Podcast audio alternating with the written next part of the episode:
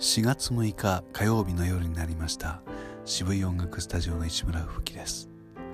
本日4月6日火曜日につきましては、見事にごく普通のいつもの火曜日がやってきまして、特別に言うこと、特筆すべきことが何もありません。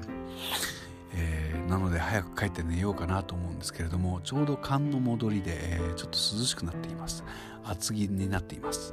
こういう時に疲れてしまうと大変良くないことが起こることは学習しています。というのも、昨日の夜は帰りが遅くなりました。送別会をやっていました。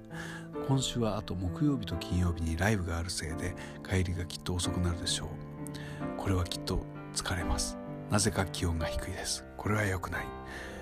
去年の12月に寒い中、疲れてしまった時に、また熱を出してしまったので学習をしたわけです。もうあんなことはやらない。以上。